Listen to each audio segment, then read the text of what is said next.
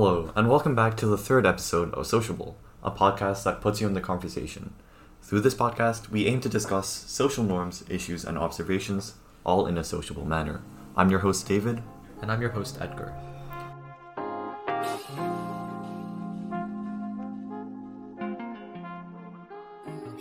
Today we're going to be dis- discussing the importance of minority representation in politics, in STEM, and in social media and pop culture. Before we start this episode, we wanted to disclaim that we are both Asian and of the majority race in Hong Kong. We're clearly not representative of the views of everyone in Hong Kong or everyone of other demographics. This podcast is meant to be conversational, so please take everything we say with a grain of salt. So first, uh, let's just talk about what we think, uh, what we think the world looks like right now in regards to minority representation, as to whether there is enough of it. Uh, so, David, what do you think? Well, personally, I think uh, there's an obvious lack of minority representation worldwide right now, even though there are definitely measures being taken to both mitigate its impacts and to better it in the status quo. Yeah, like, I think it's gotten better in recent years, as in more and more, for example, films are taking efforts to represent underrepresented groups. For example, like the Oscars, I think this was like a few years ago, but the Oscars set out a new set of standards that in order to be eligible for like best picture, the film needs to be reasonably diverse. So I think like a certain percentage of the cast needs to be from an underrepresented group, or at least one person from an underrepresented group needs to be cast in a like a significant role. So I think those are the kinds of measures that we're seeing more and more of in the status quo in order to represent uh, minorities. Yeah, no, in a similar vein, in 2020, when Moderna was doing trial enrollments for their coronavirus vaccine, around 24% of, or 25, something around a quarter, um, of the participants were from communities of color. And enrolling the elderly, communities of color, and people with underlying health conditions uh, became a priority for the trials because they're at a greater risk from the disease. And even public health experts noted that diver- uh, the inclusion of diverse groups is important to ensure the vaccine's efficacy in all areas of population. But to be honest, this might just be a more tokenistic approach to uh, minority representation, which is something common that we see in many big companies, which we'll touch upon later. So yeah, so I think uh, there are there are a vocal uh, like portion of people that might not understand why minority representation is so like important. Like they might just say like why does it matter if there are people on the screen who don't or who do look like you? So i think it's important to sort of delve into the actual effects that a lack of minority representation can have. So i think the first effect is when you like when you are unable to see people similar to you uh, in pop culture and when that's so ubiquitous you sort of internalize self-doubt because obviously the worldview of people is just kind of informed by the media. It's informed by what they see around them. So when it's not normalized to see diversity at the top achieving level or at the level at which you see in your everyday life you're going to subconsciously internalize uh, a sort of belief or a narrative that uh, you maybe can't achieve at such a high level. So that means you're unable to pursue those opportunities when they arise. You're going to sort of internalize and rationalize to yourself that you're not going to be able to reach as high a level as you want. I think the three issues that minority representation often perpetuates can be like summed up in like three topics, which is equity, security, and identity. Actually, before that, we should touch upon what cultural identity is because we're probably going to use that term a lot in the following podcast, but uh, as defined, it's established on the core values shared in a like living society, which includes language, uh, dressing style, like uh, way of talking, habits, etc. So, as I was saying, um, security, equity, and identity. To touch upon um, identity, because of the difference in social cultural practices, history, and backgrounds, like you often see minorities having to grapple with the issue of identity, and this in turn gives rise to the problem of adjusting to the majority community, which is a problem that we see very often in the world. This is kind of exacerbated by globalization, which in sociology refers to um, actually a bunch of things like the development of world ideologies, the intense struggle for the establishment of world order, the like increase in influence of MNCs, etc., etc., This kind of sweeps away the traditions and cultures of different societies and affects changes in behaviors and thinking of people from different societies. This kind of results in a culture loss, which becomes really apparent, apparent in some communities where the main culture is weak, and this kind of uh, results in the disappearance of their values as a culture and culture as a whole. But um, in contrast to this, can globalization can also be thought of as a way to learn and explore different cultures, and it presents us a chance to represent our own culture in front of the entire world. Um, nowadays, we see people from different societies living together in different cultures. Like, for example, Hong Kong is quite diverse. And so, by seeing the surrounding culture uh, shown by the society, it gives a chance for others to adapt and adjust with their own cultural values and such.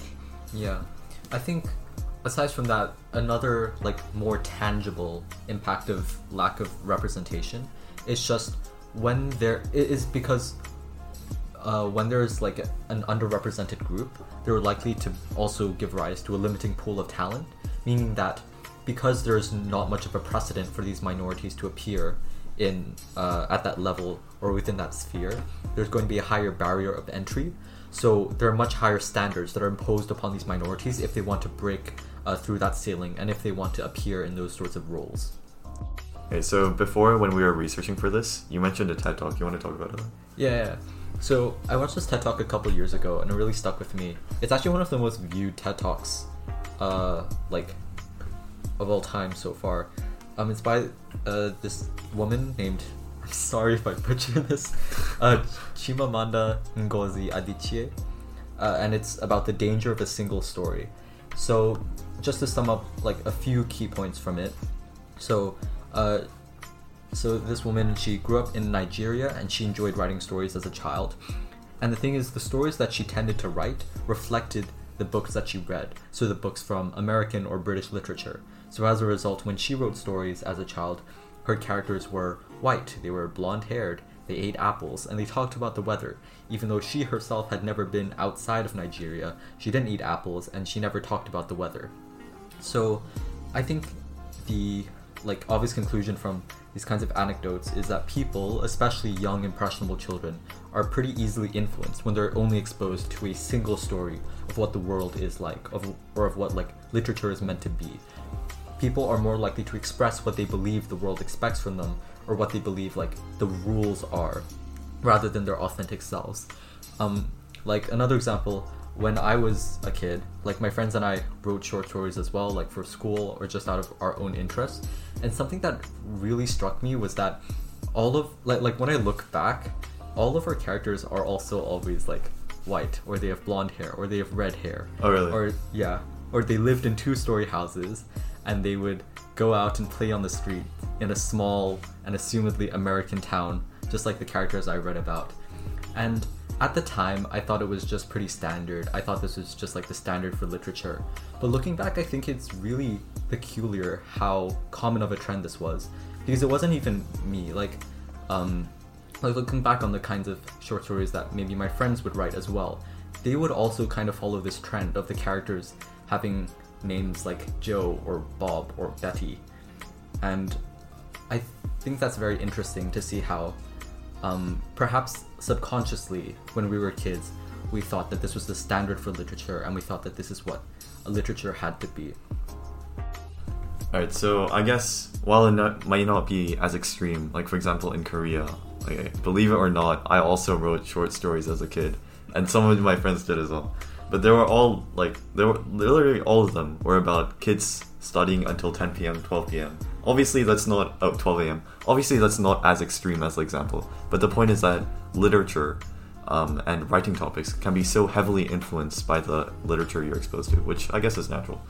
Um, what some unis do, like to mitigate this, is they offer like a literature of minorities course, and they have this so that you can fulfill like a human diversity requirement, and you get this in like human rights majors or minors, and this helps prepare students for like a diverse workplace and society that they will live in after. So it's not the problem isn't as unaddressed as you might think, but obviously it's still a problem that should be addressed heavily. Okay, so I'm probably gonna regret this, I'm hiding my screen from David right now. no, no, no, no. Okay, I found a story I wrote. This is an example of, uh, like, okay, this might be a bit off topic, but essentially, it's just like the kinds of things we write tend to reflect what we think literature expects from us. So, my character is called John. Uh, he wears red t-shirt and jeans.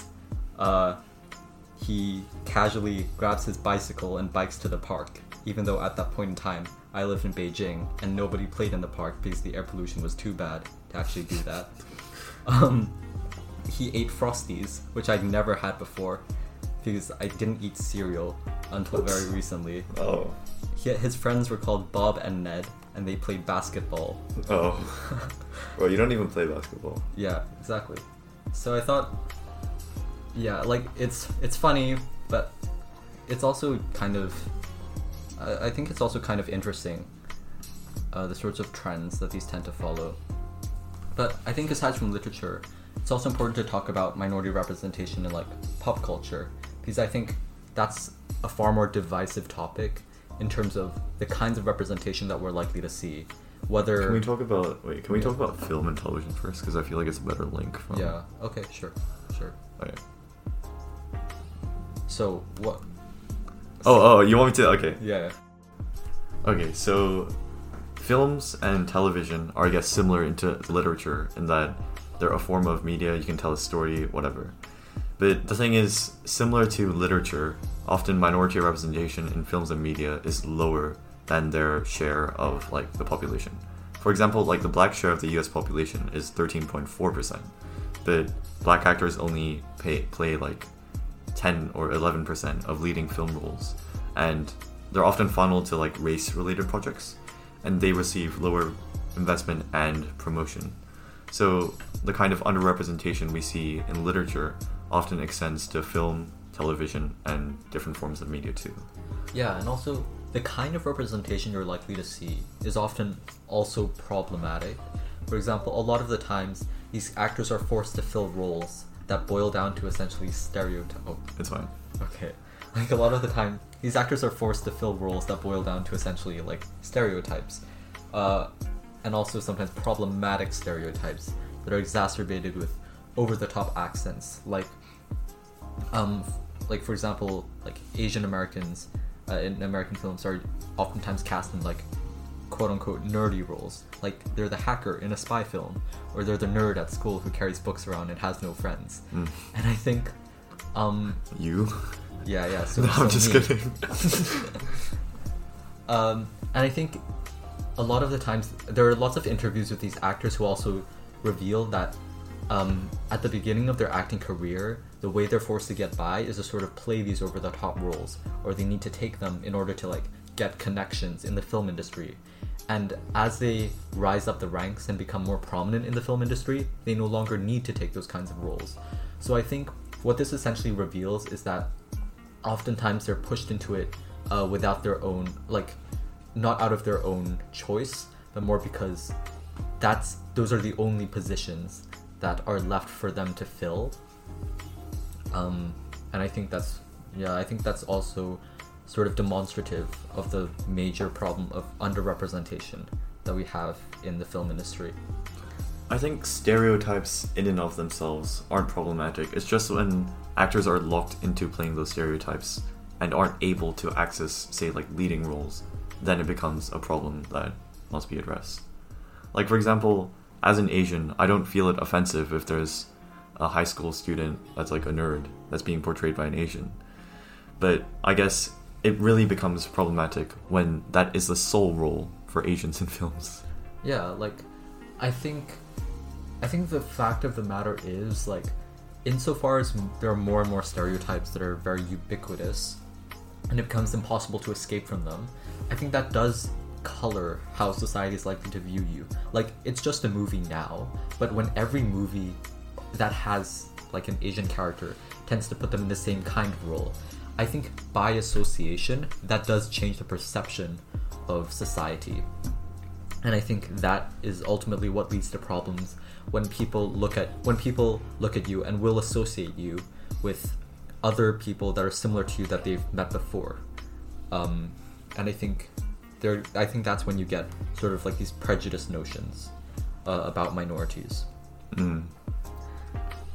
I mean, a lot of scripts kind of insist on like white characters for leading roles and non-white for supporting roles. So it's Yeah. also kind of on the author of or like the writer of whatever script. Oh yeah. I also I also watched an interesting video about like the white savior trope.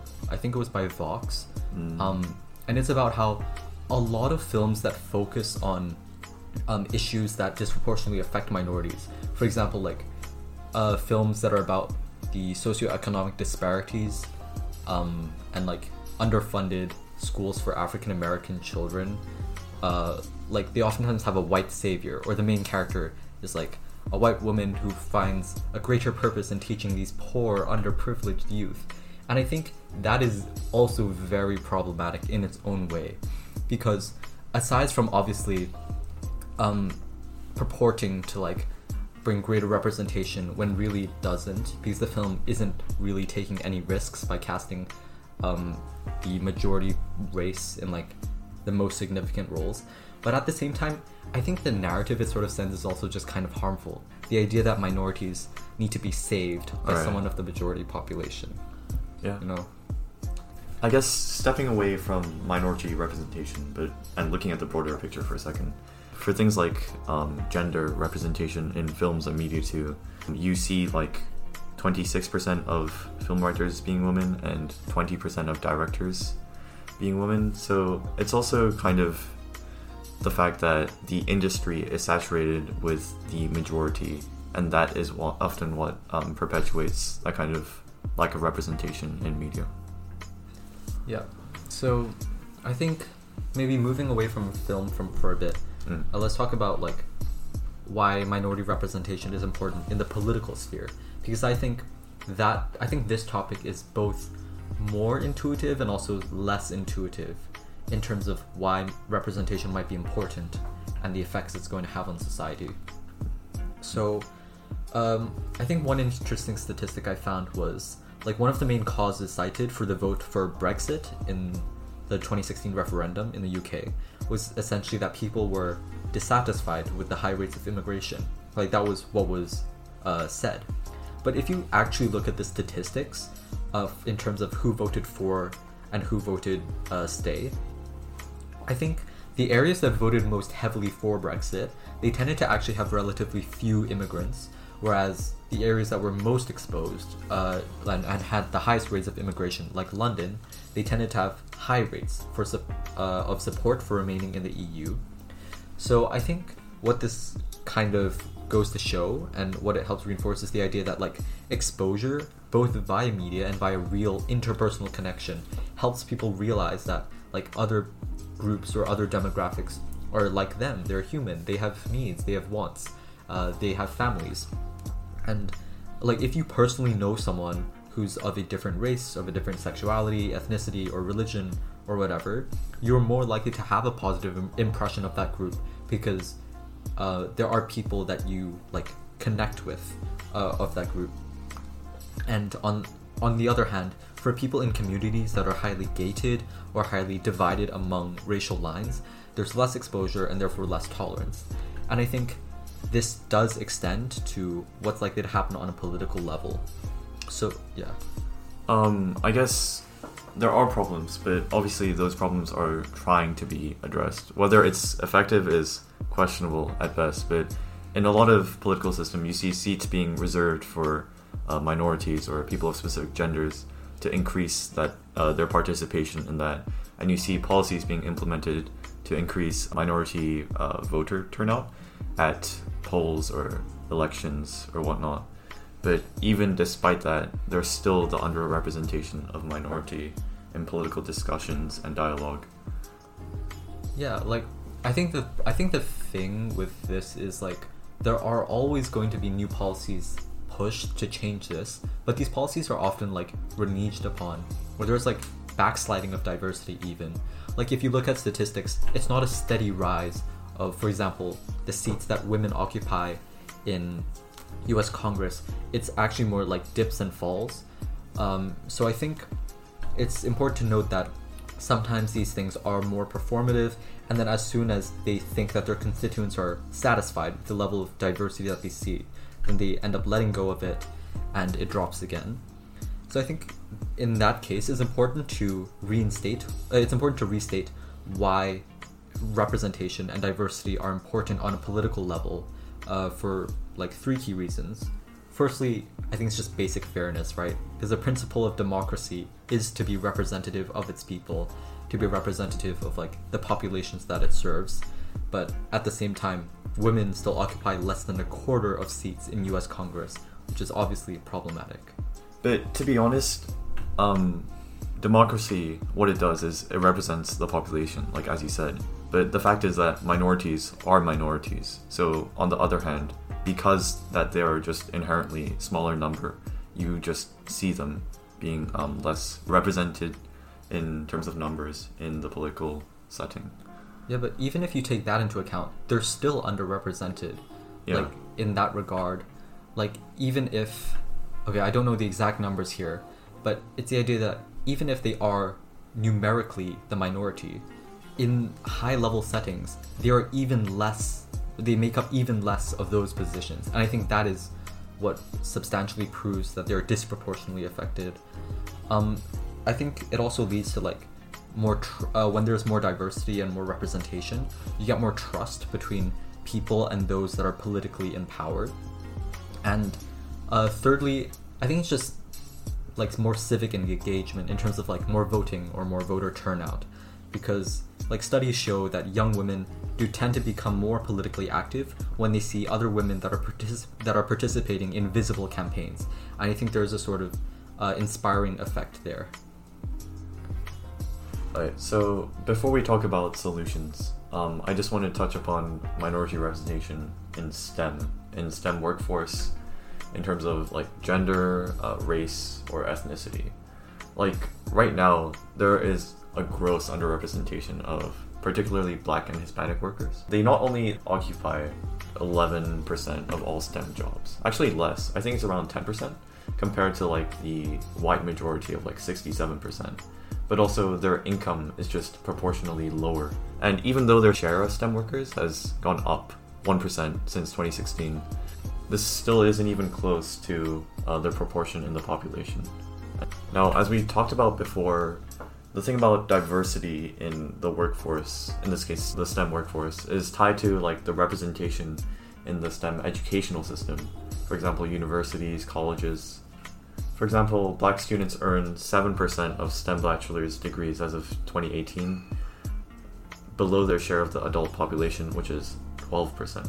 Similarly, Hispanic college graduates with a STEM degree remains lower than that of all college graduates. Frankly, Asian and white students still remain overrepresented. I actually can't say the word.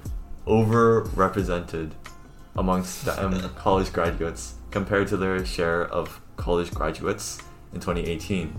And so, what my ramble is trying to point out is the fact that we can't just introduce policy to better uh, participation in the workforce. The problem lies at a much more fundamental level, which is education, and I guess in turn you can say like socioeconomic status, which enables education.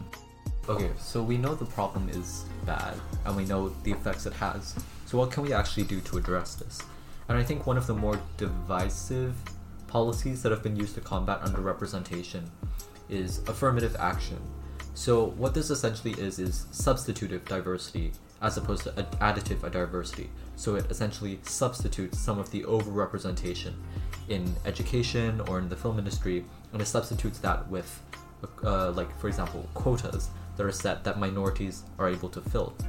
For example, um, like the idea that universities need to have a certain percentage of their candidates that are considered to be people from those underrepresented groups.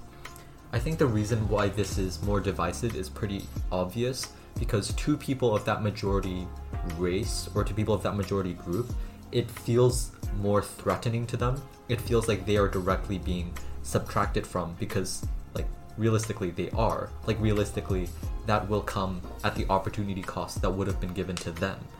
And I think to us as uh, Asians who are uh, about to like, who are about to start thinking about unis, and I think that is quite a present uh, issue for us because Asians are definitely because Asians are like statistically they are overrepresented. Uh, for example, in the top universities. So in order to combat that, um, there are going to be higher standards that are set on um, Asians in the coming uh, few years. So I think there's sort of a conflict there, which is at this like we want more representation, but at the same time, for certain groups, it is harder to come to grips with the kind of policies that are needed to be set out because it feels a bit scary, you know.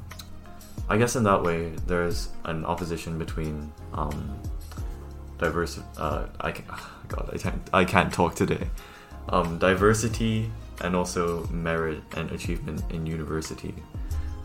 All right, so should we wrap up the episode now, or is there something you want to touch upon? I think the flip side of substitutive diversity is wait, wait. Wouldn't it be more, more natural for you to be like, there's also additive diversity? Wow, so there's also additive diversity. Huh. Edgar, why don't you explain what that is? Yeah, I, I think I will explain what that is. So, whereas substitutive diversity is replacing the overrepresented with a certain proportion of the underrepresented, additive diversity is trying to add more views to the overall uh, stage so that when you look at it, when you look at the big picture on net, you're going to get more representation of those uh, minority groups. So I think the most, um, I think the example that's most like known to everyone uh, are like films that specifically set out to tell the stories of people of color or films that set out to have like uh, casts that are entirely composed or majority composed of people of color.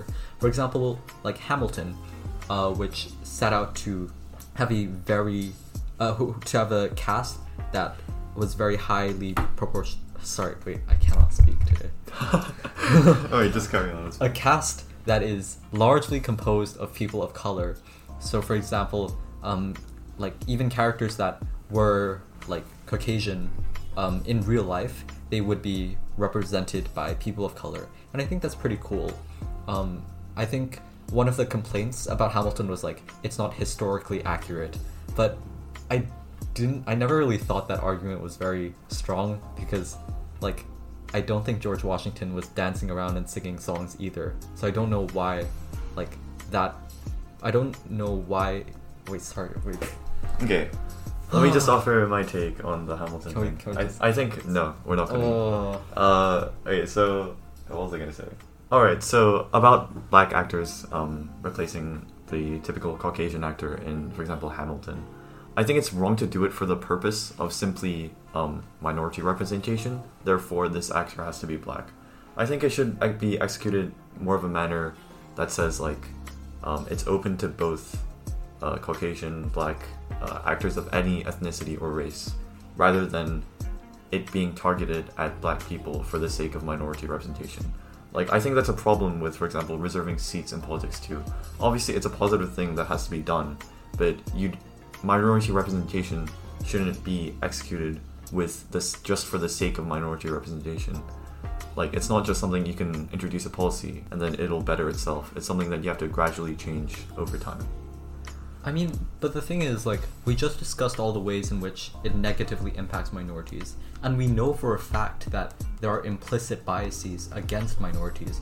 Like, like for example, an African American man with certain qualifications is significantly less likely to get the job as uh, someone with like a white name who has the exact same qualifications. Like these were studies that were conducted. Like employers are much more likely to accept you if you have a white name as opposed to like a name that's associated uh, with uh, like uh, the African American community.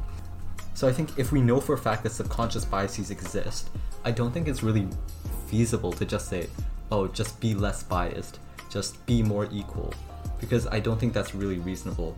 I think setting explicit tools is going to be one of the only ways to actually combat this. If we choose not to think about race, then we still end up succ- succumbing to our inherent biases and like end up passing up qualified individuals. But I think beyond that, the world is largely like a who do you know kind of world where you get by via connections. Um, and I think it is just sort of objectively true that a lot of the times people tend to surround themselves with people that are similar to them. Like I think like cultural homophily, whatever, the opposite of, of phobia, that word, whatever it is. So I think if we don't if we don't explicitly lay out goals or quotas to put minorities in these positions, we end up perpetuating the same cycle that made those positions filled up by the majority race in the first place.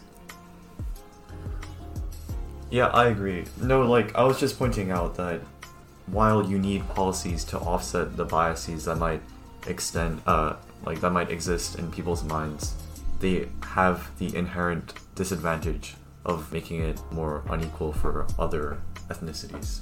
But honestly, I think by installing such a policy, it allows for people's perception of such minorities like to change over time and to better themselves. So in the long run, it betters the issue as a whole. So I guess we we've already passed the 30 minute mark, so I guess we should wrap up. Yeah, I think in this episode we like pretty clearly agree on the problem. There are some disagreements on like the kinds of policies or solutions that should be enacted, and I think that's fair. Like there's always going to be disagreements, uh, which is why we hope to hear your own thoughts or perhaps like anecdotes on the effect it might have had on you, like subconsciously. With all that said, thank you so much for listening to this episode. Uh, it's longer than normal, obviously. And make sure to keep an eye out for the wrap up and the response that uh, is going to be sent out very shortly after this goes up. On our Instagram, which you can follow at sociable underscore official. Is, is it underscore or dot? It's literally we have this conversation every time. It's underscore. Oh, okay, cool. All right. Thank, um, if you made it this far, um, thank you so much. We really appreciate you guys. Bye.